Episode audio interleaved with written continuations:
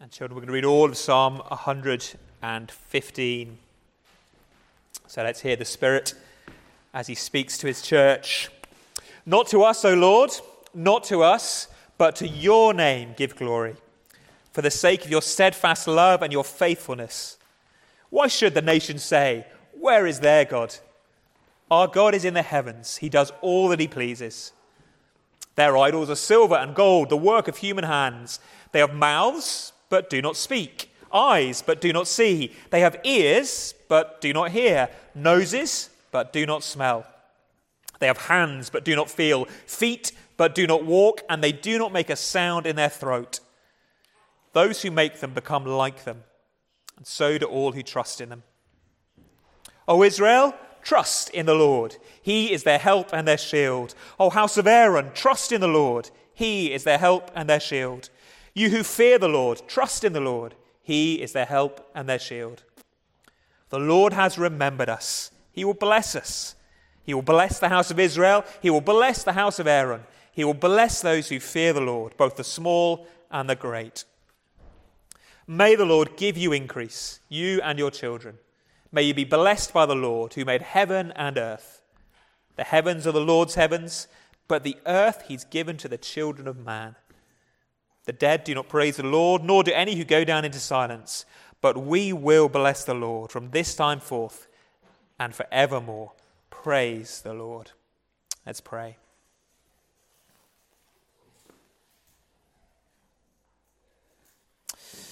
Our Father God, our souls cling to the dust, so give us life according to your word.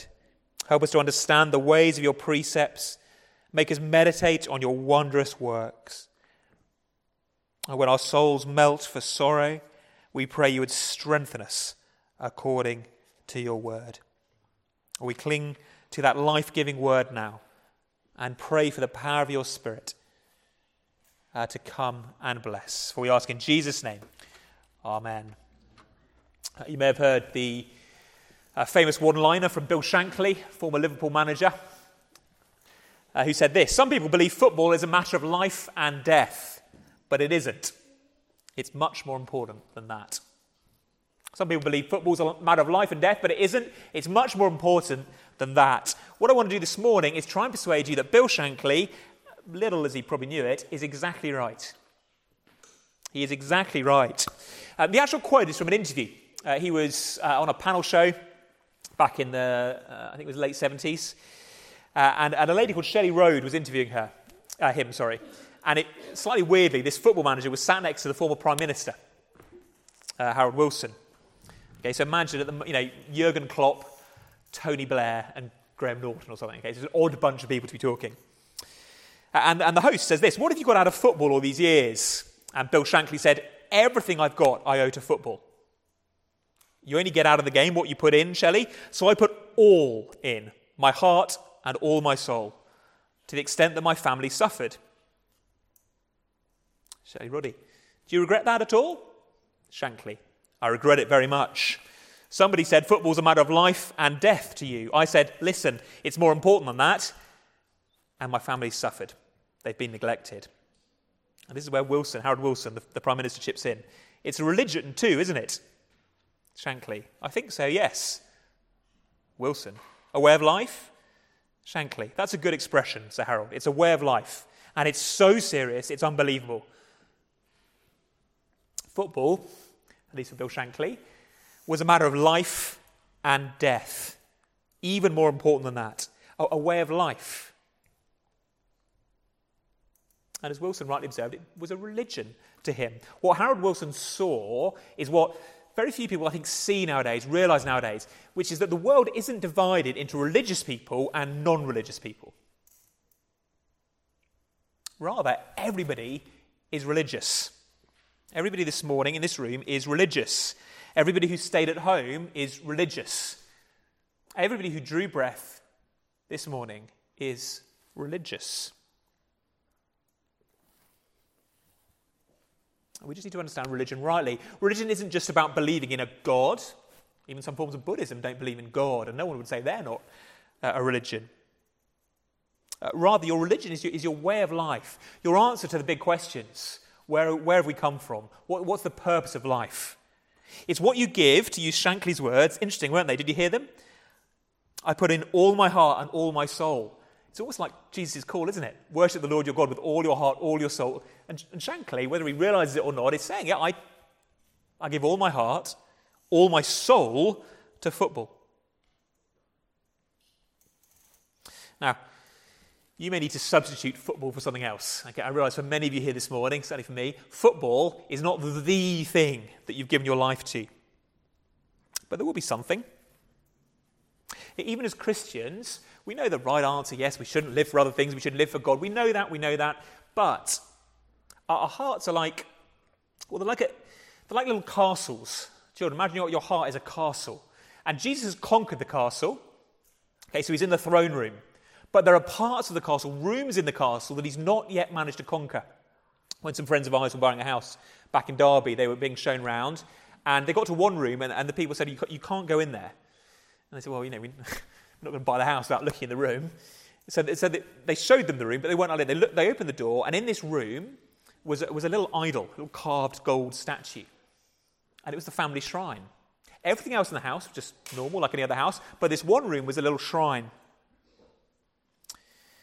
And our hearts are like that. We, we, even as Christians, we've given our lives to Jesus. We're trying to follow him as king, but there are areas of idolatry that still remain, unconquered areas of our heart.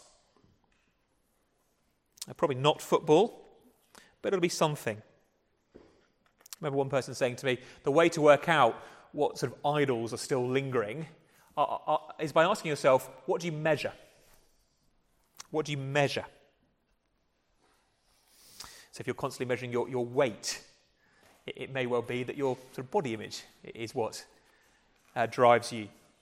If you're addicted to seeing how many likes you've got on Facebook or Twitter or Instagram or whatever else uh, is cool nowadays, then maybe people's opinion of you is what drives you. You measure your bank balance, your grades. Well, you can fill in for yourself. All of us have someone competing to rule our hearts alongside Jesus. What's fascinating is that some of the research, uh, some people have done some research uh, on, the, on the brain. And again, I'm not going to even try and explain the, the depth of the science. But, but at a surface level, what, what they showed was this. When you monitor people's brains, the same segments of your brain light up in people who go to church to worship God and people who, who, who, are waiting outside the Apple store to get the, the latest kind of iPhone or iPad or whatever it is. The same sort of areas spark. It's almost like our bodies are telling us we are built religious. And what this psalm is telling us, Psalm 115 is telling us, is that what we choose to worship will either bring life or death.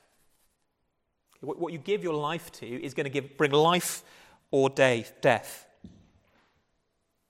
Christian, you want to be devoted, I'm sure, to God. You want to be purer in your worship. Uh, this psalm is showing us how to topple more of those idols in our heart. Okay, how to make sure Christ conquers all the rooms in the palace. And it's hard, isn't it? Look at uh, verse 2. Uh, why is it hard to live wholeheartedly for God? Well, look at the challenge from the nations. Children, it's like the people who aren't following Jesus say, Look, where is your God then? Where is your God? In the context of these Psalms, that these Psalms celebrate the Exodus, the rescue.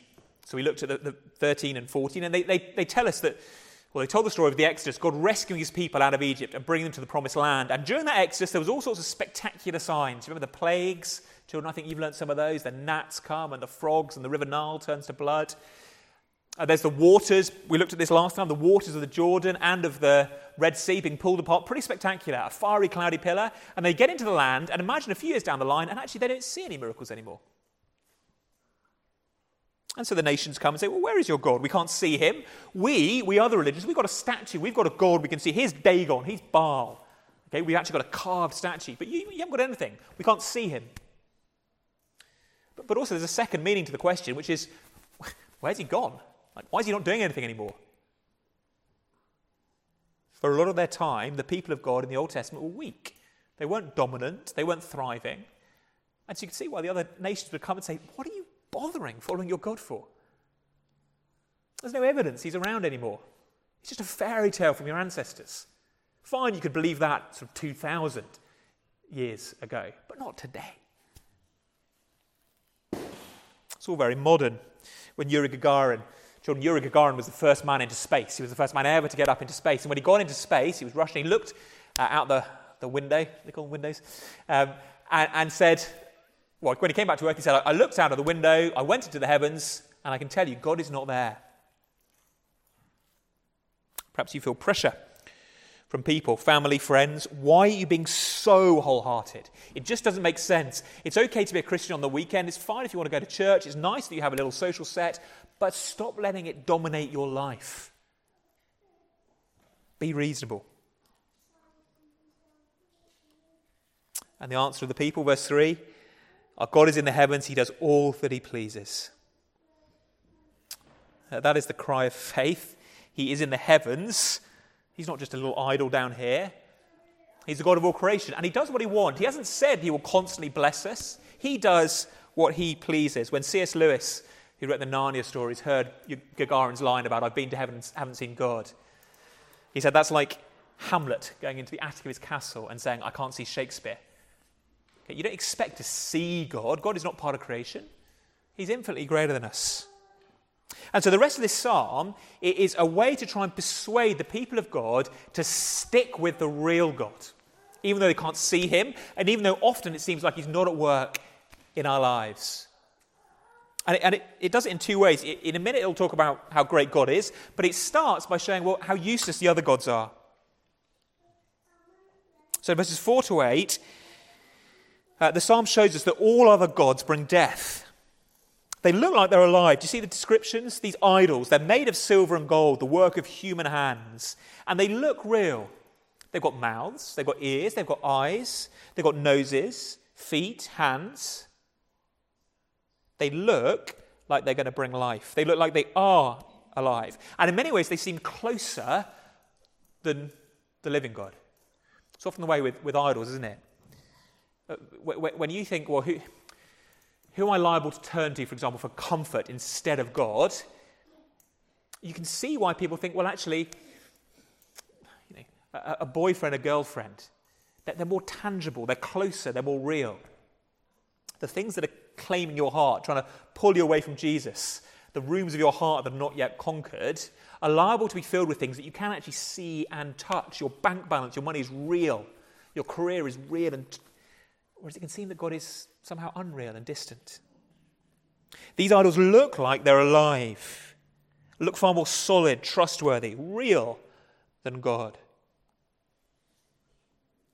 Uh, they bring more immediate pleasure, more immediate comfort, but they're dead. They have mouths, verse 5, but they can't speak, eyes, but they can't see. Children, if you make a statue out of gold, Okay, or if you make a little plasticine statue, can it really see? Can it really hear? No, of course not. Even if you make it out of gold and silver, it can't really do anything for you. It can't really help. And the crucial verse is verse 8 Those who make them become like them. So do all who trust in them. Do you see the principle? We become what we worship. We become like what we worship. Whatever has control of your heart, you will become like that thing, that person, whatever it may be. There's a, a writer called uh, G.K. Beale. Beale says this. Okay, it's, it's, it's alliteration, so stick with me. What we revere, we resemble either for ruin or restoration. Check out all those R's. what we revere, what we worship, we resemble, either for ruin, will destroy us, kill us, or for restoration. That is a beautiful summary of this psalm. If you just go to sleep now, okay, just remember that and don't go to sleep. What we revere, we resemble for ruin or restoration. These idols are ultimately dead.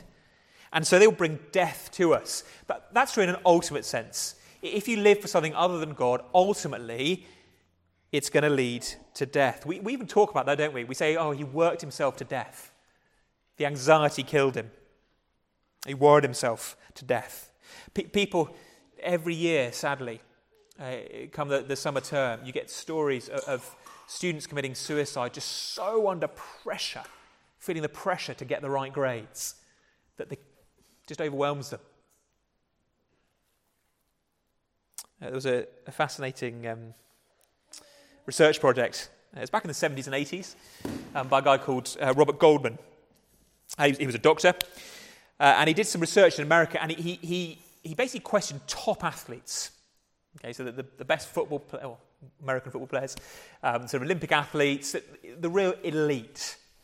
Uh, and the question was this if you could take a pill that would guarantee you won every event you entered for the next five years and would guarantee you never got caught, would you take it? Okay, so you're not going to get caught, it's guaranteed success. Would you take it? But there's a catch. After the five years, this pill will mean that you certainly die. Okay, so you get the dilemma? Guaranteed success for five years, no one will catch you, but then you'll die. Fascinatingly, over half the athletes said, Yeah. Amazing. Yeah. I, I, so want those five years of success that even if it costs me my life, I'll do it.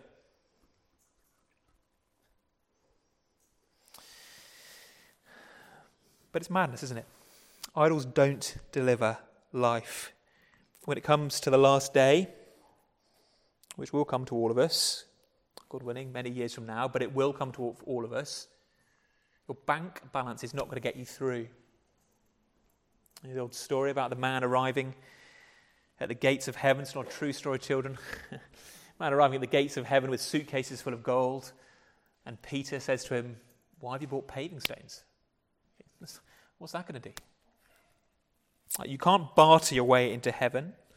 It doesn't matter how great your career was. Idols cannot carry you through death. But, but actually, they, they bring not just ultimate death, they bring kind of progressive death. And some of the more astute um, uh, people out there who, who, who, wouldn't call themselves Christians at all have, have, seen this. A guy called David Foster Wallace, who's a, an American author, um, and now died, sadly. But he said this. He was giving one of those graduation speeches, you know, whatever they call them in America, you know, where they I can't remember the name, get all the, graduating students together and give them the big speech. And he said this In the day to day trenches of adult life, there is actually no such thing as atheism. Okay, it's not Christian, but there's no such thing as atheism. There's no such thing as not worshipping. Everybody worships. The only choice we get is what to worship. And an outstanding reason for choosing some sort of God or spiritual type thing to worship is that pretty much anything else you worship will eat you alive. If you, if you worship money and things, if they're where you tap real meaning in life, then you'll never have enough. Never feel you have enough. It's the truth. Worship your own body and beauty and sexual allure, and you'll always feel ugly. And when time and age start showing, you'll die a million deaths before they finally plant you. Worship power You'll feel weak and afraid, and you'll never sorry, and you'll need ever more power over others to keep the fear at bay. Worship your intellect, being seen as smart, you'll end up feeling stupid, a fraud, always on the verge of being found out, and so on. It's amazingly astute. There's an oft quoted uh, little passage now. There is a progressive death. Living for these idols does not make people happy, does not bring fruitfulness. Bill Shankly, the football manager, his family suffered his family died a thousand deaths on the road to Shankly's glory. So let me ask you do you know what you're living for? Honestly, functionally. Okay, I know the right answer Jesus. But functionally, what drives you? What are you measuring? And is the usual things, isn't it? Uh, the things that the rooms of your heart unconquered are unlikely to be filled with kind of evil, wicked gods. I am pretty sure no one in the room is disappearing on Saturdays to kind of sacrifice goats at some sort of coven or something like that. What will it be? It'll be all the good things, the gifts that God has given us our families, our careers, our intellects, our bodies, our love life. What takes your time? What takes your money? Ask yourself honestly and realize that if, if these things are trumping Jesus, if they are above Jesus, then they're slowly killing you. Because ultimately, it's what sin is, isn't it? Living for someone other than God. Another writer said this anything you can't bring into, anything you're not bringing into the temple of God is going to become an idol. It's a good line. Anything you're not bringing into the temple of God is going to become an idol. Anything you're not bringing to, to, Jesus, saying, Thank you for this, for this gift. I know it's something you've given, not something I've earned. It is yours. I want to, to use it as you command. Well, it's going to become an idol. Uh, they bring death. You may have seen the news report this week. Uh, as Italy goes into lockdown, one of the biggest pornographic sites in the world has given free access to everybody in Italy. Okay, what a way to respond. As real death looms for many people, the idols pounce and suck more and more people in. They look like they're giving, but really they're sucking life, spiritual life, slowly away. our youngest, oh, I shouldn't name the children, I? One of our children. That's our youngest one. Um, a few weeks ago, he's about 15 months now. Uh, my wife found him playing in the downstairs loo, okay, putting his hands in the loo, disgusting. So obviously pulled him out, cleaned him up, uh, and he wanted to go straight back. So we shut the door and locked it from the outside, and he was on the outside of that door, hammering on it, furious. Let me get back and play in that toilet. Okay, that, that's how foolish we are with idols. Okay, let, let, they will not do us good. Ultimately, they will bring death. It is madness to give your lives to them.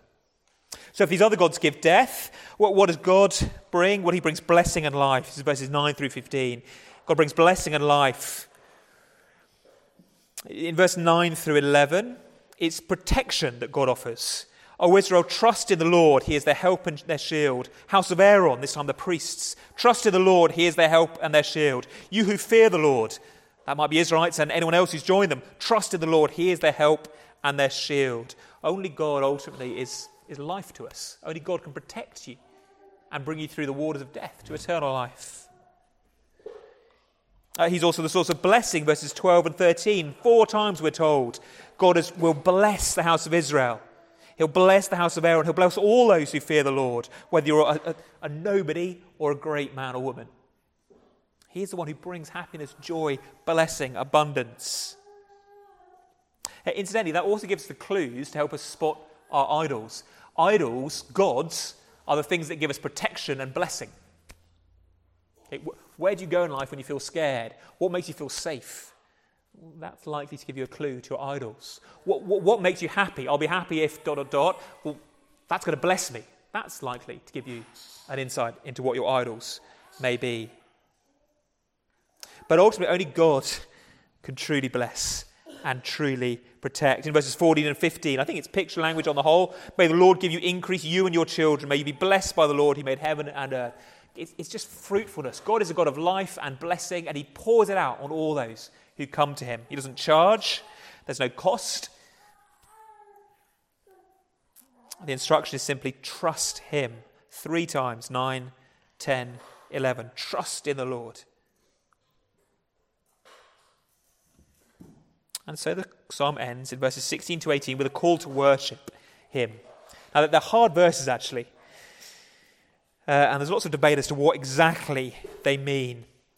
The heavens, verse 16, are the Lord's heavens, but the earth he's given to the children of man. It doesn't mean that God isn't sovereign over the earth, but I, I think it's just saying that there are kind of there are areas where God and man lives. Our, our home is, is the earth. God dwells in heaven, we live on the earth. Verse 17, when we die, we're no longer on the earth to praise Him. Verse 17 isn't denying that heaven and hell exist. It's speaking, if you like, as we see things. We can only pray, praise God as we live. And so the resolve is in verse 18 we will bless the Lord, we will praise him from this time forth and evermore. I think the idea here is this now is the time when you get to worship God in the battle zone. Now is the time when you get to worship God with people saying, Why are you doing that? That's mad. So, if you're like, now is the time you can really give God honour and praise. When you die and go to heaven, you'll continue to worship Him, of course, but there'll no longer be a battle. It'll be easy. And that's going to be great. But, but now is the chance, if you like, for, for their heroism, for standing out and saying, Yeah, I am going to live for you, Lord, even though everyone else says, Where is your God? Jesus died 2,000 years ago, and he's buried somewhere in the Middle East. Where's all these miracles that we read about in the Bible? You are mad to live for God. And the person of faith says, No, I cannot see him, but he is my help and my shield. I cannot see him, but he is the place where I will find blessing. They might have noticed I, I began with verse 2 and not verse 1. But look back to verse 1. Not to us, O Lord, not to us, but to your name give glory.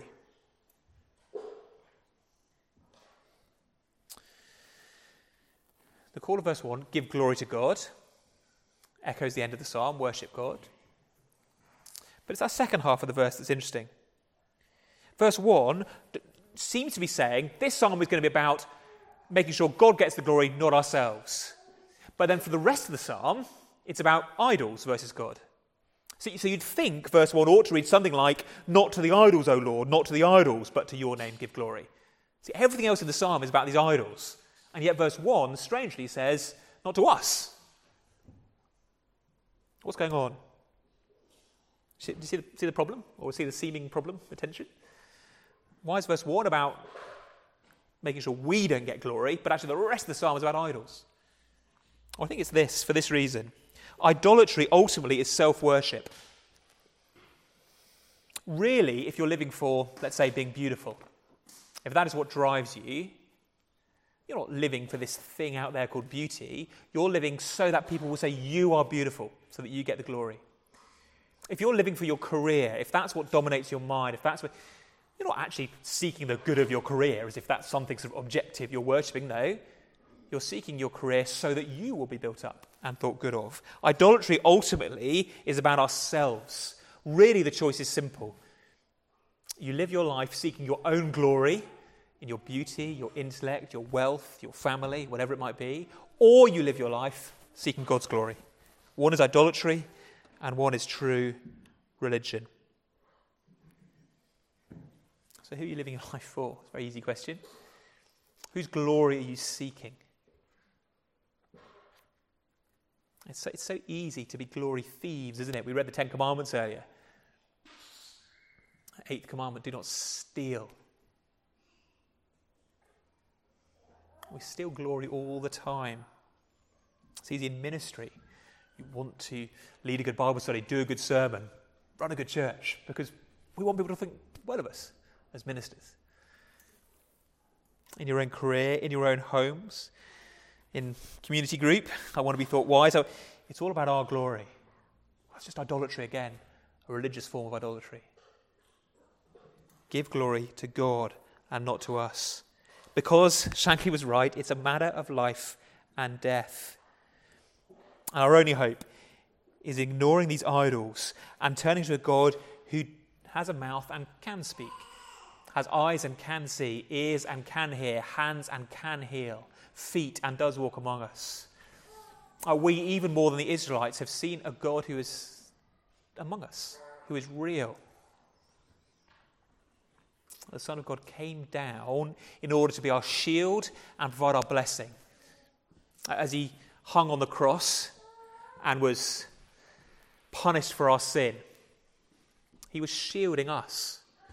Uh, the Bible says both that Jesus died in our place, so he died whilst we were nothing to it, but it also says he was our representative, that we died with him. It's as if we hung on the cross in him. John, if you've seen those Russian dolls, you, you hide inside the small ones inside the, the larger ones, don't you? And it's like we were hidden in him. He was shielding us from the wrath of God, from our sin, from death. In order that, in the words of Ephesians, in Jesus we might receive every spiritual blessing. He wants to give freely, but Jesus is the only place you'll find protection and blessing. And so as we close, just, just turn on me to, to the book of 2 Corinthians. It's on Uh, 2 Corinthians chapter 3, so on page 965.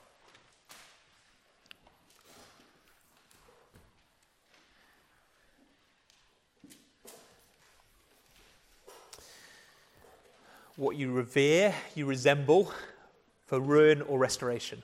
We become what we worship. Okay, if you want to have life, blessing, protection, worship the God who can bring life, blessing, protection. What we revere, we resemble. 2 Corinthians 3, and look at the last verse, verse 18. This is a description of what, what Christians are meant to be doing. We all, with unveiled face, beholding the glory of the Lord, that's Jesus, are being transformed into the same image from one degree of glory to the other. For this comes from the Lord who is the Spirit. As you, as you worship Jesus, beholding the glory of Jesus, you get transformed into his image. Worship is the, the tool that God uses to transform you, to change you, either into idolatry or into Jesus' image. Certainly, worship when we gather, but all of your life as well. Worship in the Bible is not just about the Sunday activity, central though that is. It's about all of our lives, our service to Him. As you gaze at Him, hear about Him, pray to Him, sing to Him, thank Him, praise Him, bless Him, you become more like Him. And in that way lies life. Football's a matter of life and death. In fact, it's more important than that. Your career is a matter of life and death. Your family is a matter of life and death. Your bank balance, your weight, your image, your beauty, they're matters of life and death. But thank the Lord, He has provided, He has come down, walked among us, and provided eternal life, eternal protection, and eternal blessing in Christ. Behold Him, and you'll be slowly transformed into His image until finally He comes and takes you safely home. Let's pray. Our Father God, we praise you that you didn't leave us in idolatry. When we exchanged the truth that you put on all humankind's hearts for a lie, when we began to worship created things rather than the Creator, we praise you that you didn't, uh, as you so justly could have done, simply punish, but rather in love. Uh, you sent your Son, Lord Jesus, you took on flesh. Uh, took on our hands, our eyes, our ears, our mouths, our throats, our flesh, in order that you might live our lives and die our death. And so we pray that you rip our hearts away from these things that seem to promise so much.